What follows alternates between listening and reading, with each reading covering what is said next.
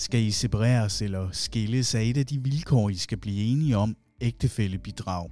Altså skal den ene af jer betale til den anden i forbindelse med skilsmissen eller separationen. I denne udgave af Storm i Ørerne har jeg besøg af advokatfuldmægtig Louise Holm Sørensen, og hun har lovet at gøre os klogere på ægtefællebidrag. Velkommen til dig, Louise. Tak for det. Lad os få slået fast, hvad er ægtefællebidrag? Jamen et ægtefællebidrag, det er jo et bidrag, som man kan blive pålagt at betale til den anden ægtefælle, altså ens eksægtefælle i forbindelse med separation og skilsmisse, men egentlig også, mens man stadigvæk øh, er gift. Så selvom du siger i forbindelse med separation og skilsmisse, så kan det egentlig også være relevant under ægteskabet, fordi man har den her gensidige forsørgelsespligt. Og hvornår er det så, nu har du næsten taget øh, forskud på mit øh, næste spørgsmål, men alligevel, hvornår, hvornår er det aktuelt det her med øh, at få fastlagt et øh, ægtefællebidrag?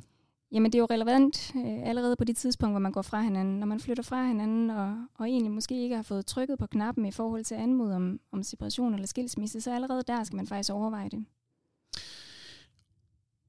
Når man så skal have fastlagt det her ægtefællebidrag, hvad, hvad, hvad skal man så lægge vægt på?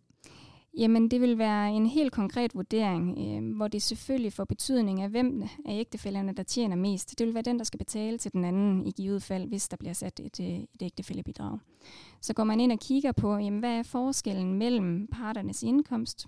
Går ind og kigger på, hvor længe har man været gift. Øh, jo kortere tid man har været gift, jo mere taler det imod et ægtefællebidrag.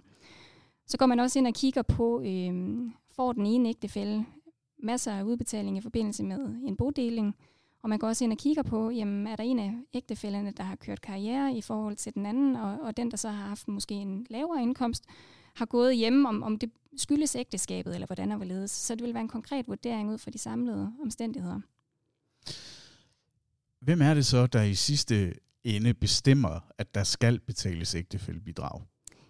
Jamen altså, man kan jo selv indgå en aftale om det, og det gør vi egentlig også ofte i forbindelse med vores bodelingssager øh, hvor man enten bestemmer, at der skal sættes et bidrag, i givet fald, hvor stort det skal være, øh, også bestemme, at der ikke skal sættes et bidrag. Og hvis ikke man kan blive enige om det, så er det i sidste ende familieretshuset, der, der træffer en afgørelse om det, efter at man har ansøgt om det. Og hvis ikke man kan blive enige, eller hvis ikke man er enig i den afgørelse, der kommer, så kan man klage over den, og så ryger den videre til retten. Så det kan i sidste ende øh, blive retten, der afgør, om man skal betale ægtefællebidrag? Ja, ja, det kan det. Står du i en situation, hvor spørgsmålet om ægtefællebidrag er aktuelt, så tag fat i Louise eller en af hendes kolleger i familieafdelingen. Du finder deres kontaktinformationer på stormadvokatfirma.dk. Her kan du også læse meget mere om, hvad man skal igennem i en skilsmisse eller en separation. Du har lyttet til Storm i Ørene. Mit navn er Lars Lyngdal.